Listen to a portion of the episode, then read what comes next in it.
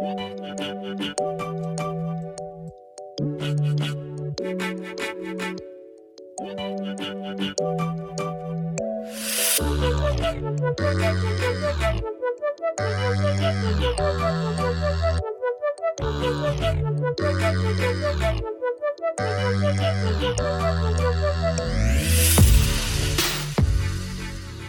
welcome to Technology Tap.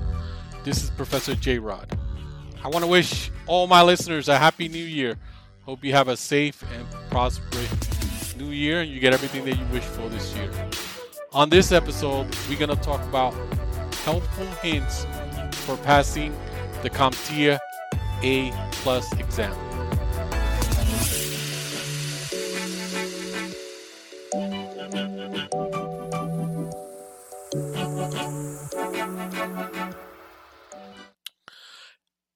And how's everyone doing? All right, this is Professor J Rod. As you guys know, I'm a big fan of the CompTIA exams. So on this episode, we're going to talk specifically about the CompTIA A plus exam. The CompTIA A plus exam is a vendor neutral entry level exam that is highly sought by individuals who are starting into the computer field and people who thinking about changing careers. You know, the government loves this exam, and not only this exam, you know, Network Plus, Security Plus, all these CompTIA exams. Also, a lot of employers like this exam. I know Spectrum, uh, Altice, the cable companies, they love these exams. If you get A plus certified, Network Plus certified, and you work for these companies, they will actually give you a raise for uh, getting these certifications. And of course, there's a lot of other companies out there that is a requirement for unemployment is to get your A plus. Now, in order to get your A, in order to become A plus certified, you must pass two exams. It's the 10001 and the 10002. You have to take and pass both exams in order to become A certified, A plus certified. Taking one exam it's not going to make you A plus certified. I call it A minus, right? And these exams are not cheap. You can buy them from CompTIA. That I think they're about two hundred sixty-six dollars each exam. So you are investing a lot of money for these exams. So you kind of really have to study, right? Um, and we'll go over some steps. I'm actually thinking of expanding this. This might be just part one of many. All right, so here we go. The 1001 is the first exam that you take. This exam has a 90 minute time limit. It has a maximum of 90 questions and usually get three types of questions. You either get multiple choice where you pick one or more than one as your answer, drag or drop where you match objects to a diagram, and what they call performance based, or a lot of you may know it as simulators. These are hands on troubleshooting scenarios where you have to perform a series of steps or commands to resolve a situation. In order to pass the 1001, you need a passing score of 675 out of 900, which is about 75%. And the domain that I cover in these exams are mobile devices, networking, hardware, virtualization, and cloud computing, and hardware and network troubleshooting. I was thinking maybe we could do a podcast on each domain. I don't know. I'm going to think about it. So once you sit down and you take this exam and you pass with a score of 675 or higher, you are one exam away from taking from being A plus certified. And believe me, guys, do not ever attempt to get a 900 out of 900. Nobody, and I mean nobody cares what your score is. Right? Nobody cares. If I get a 700 and you get a 705, we're both are getting certified. Doesn't matter. So nobody asks for your score. So do not try to go for 900. I guarantee you, you will fail the exam if you try to get them all right. All right, once you take the 1001, it's on to the 1002. This exam has, again, 90 minute uh, time limit, has a maximum of 90 questions, multiple choice, you pick one or many, drag and drop, and your simulators. On this one, though, you need to pass, it goes a little higher, you need to pass 700 out of 900, which is about 78%. And the domains that are covered in, in this exams are operating win, uh, operating systems, Windows, Mac, and Linux. You have some security, software troubleshooting, and operational procedures. Um, the one thing that I like about the CompTIA exam, it kind of sprinkles a lot of things in this exam. I'm of the belief that if you before you take any other CompTIA exam or CompTIA course, take the A plus because I think 50% of network is an A plus and about 30% of security is an A plus. And if you learn it now in A plus, that's less stuff that you have to learn. I have students who come to my classes. Uh, I teach on the weekends at a technical school where we do A plus, uh, Network Plus, and Security Plus, who have no computer background, and they just come and take the Security Plus course. Most of them end up dropping out because they don't understand what's going on. Right when you start talking to them about certificates and TKIP and stuff like that, they have no clue. Um, I kind of warned them in the beginning. You know, if you don't have any computer experience, this may not be the class for you. What kind of book? What's the best book that you can get to study for this exams? I'm actually a big fan of Mike Meyers. He has this all-in-one CompTIA A plus certification book. I find that this book is easy to read. Most of the chapters are not very technical. They are one or two chapters that I'm not a fan of. It is not a perfect book.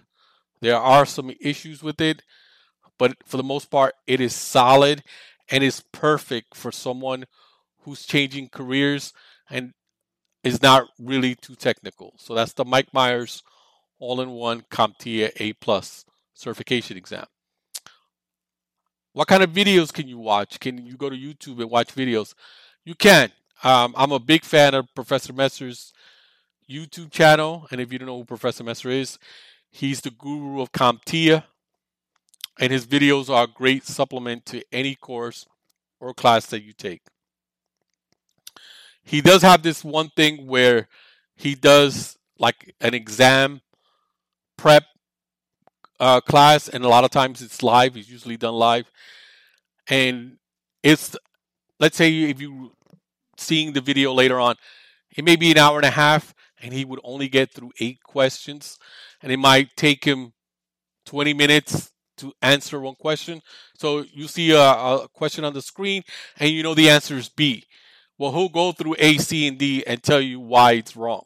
And it's great, again, for some people who are not, you know, who are looking to change careers, not very technical, never took a class before, right? You might you know you're just going to use Professor Messer as your as your course, that's great. But when you've taken all these courses and classes, you kind of want the answer right away. You don't want to wait 20 minutes and then get and then get to the answer. I find that to be a little bit frustrating.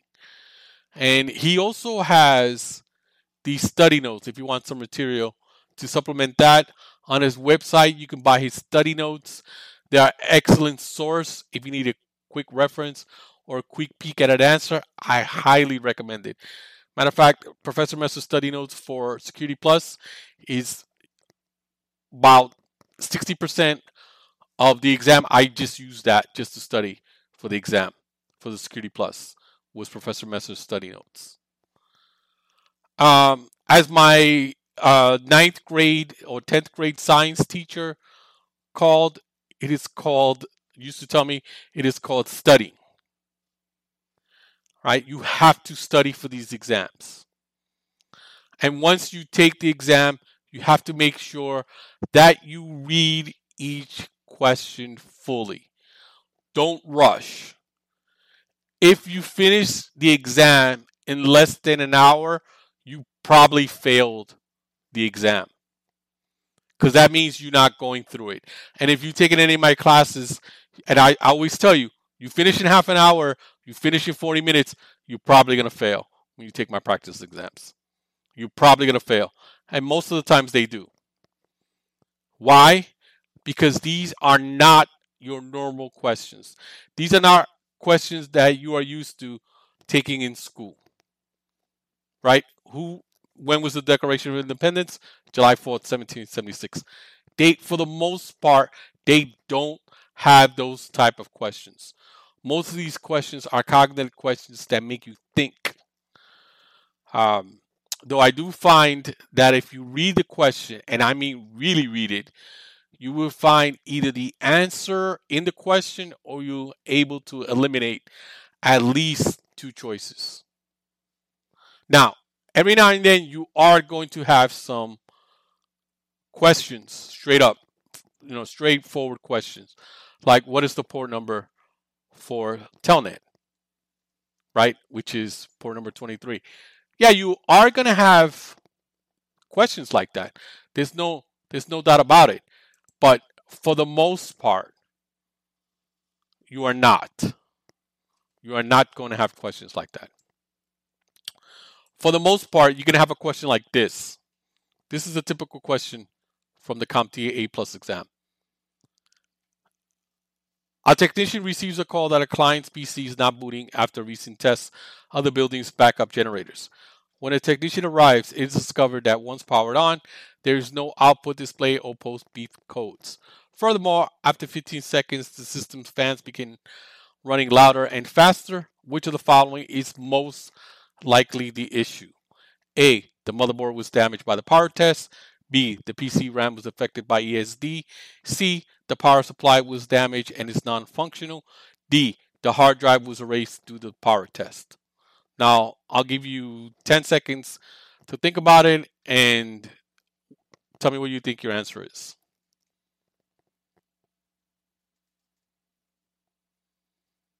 All right. That's 10 seconds. Okay.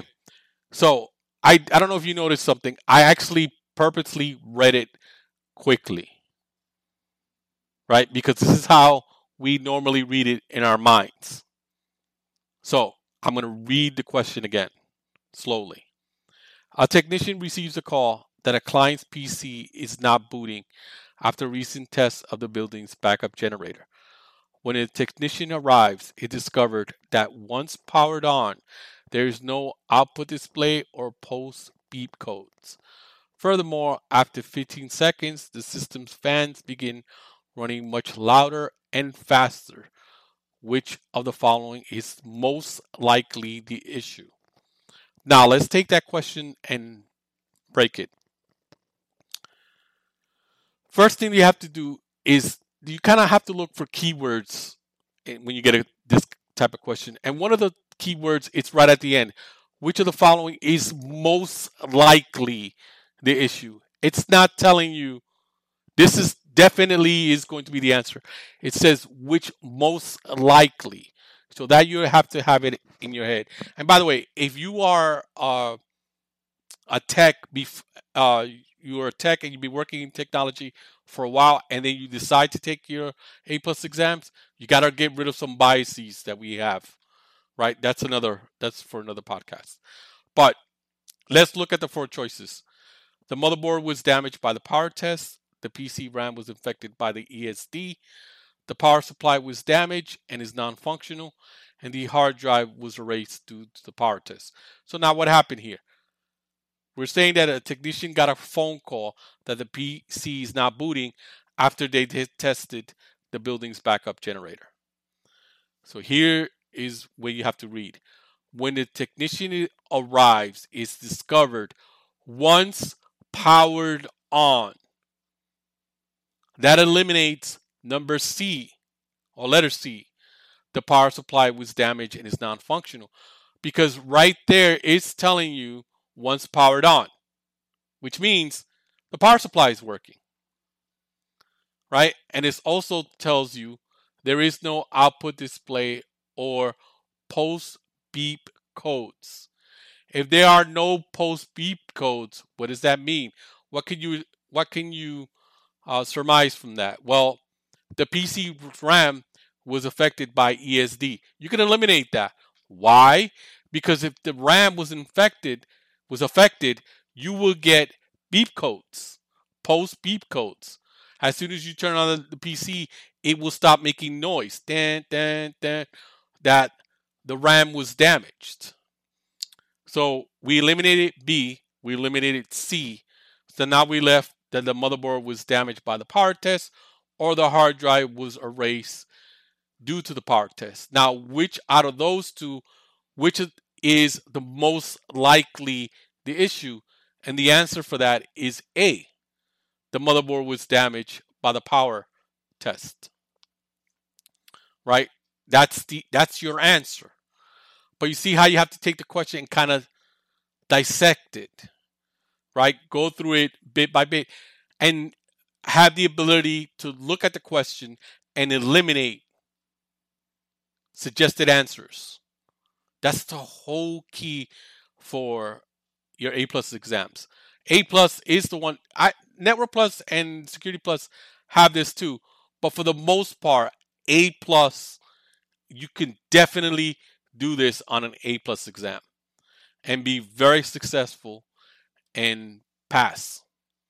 This you if you follow this method, you will pass. But at the end of the day, you have to dedicate time to study because no one is going to take the exam for you. So you got to make sure that you study the just study, study and study. Write things down, read the book, we read it. That's how you pass this exam. Anyway, uh, I want to start off the new year right. So, guys, I have merch. Um, I actually purchased mugs that has the podcast logo. So, and I want to give two mugs away on this episode if you answer the following question. Um, the first two people who email me at professorjrod at gmail.com will get a mug. I will mail you a mug with a podcast logo. It's really nice. All right, here's the question Which three protocols use the same port number? Which three protocols use the same port number? The first two listeners who get the right answer, I will contact you via email. You will give me address, and I will mail you the school uh, Professor J Rod podcast mugs.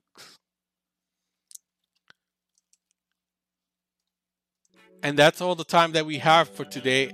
I, again, once again, appreciate each and every one of you. Have a safe and wonderful new year. Stay safe, wear a mask, and be nice to each other.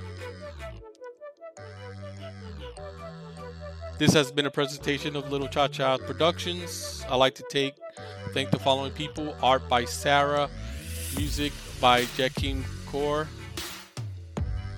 You can follow me at uh, Instagram at Professor JRod. You can email me at professorjrod.com.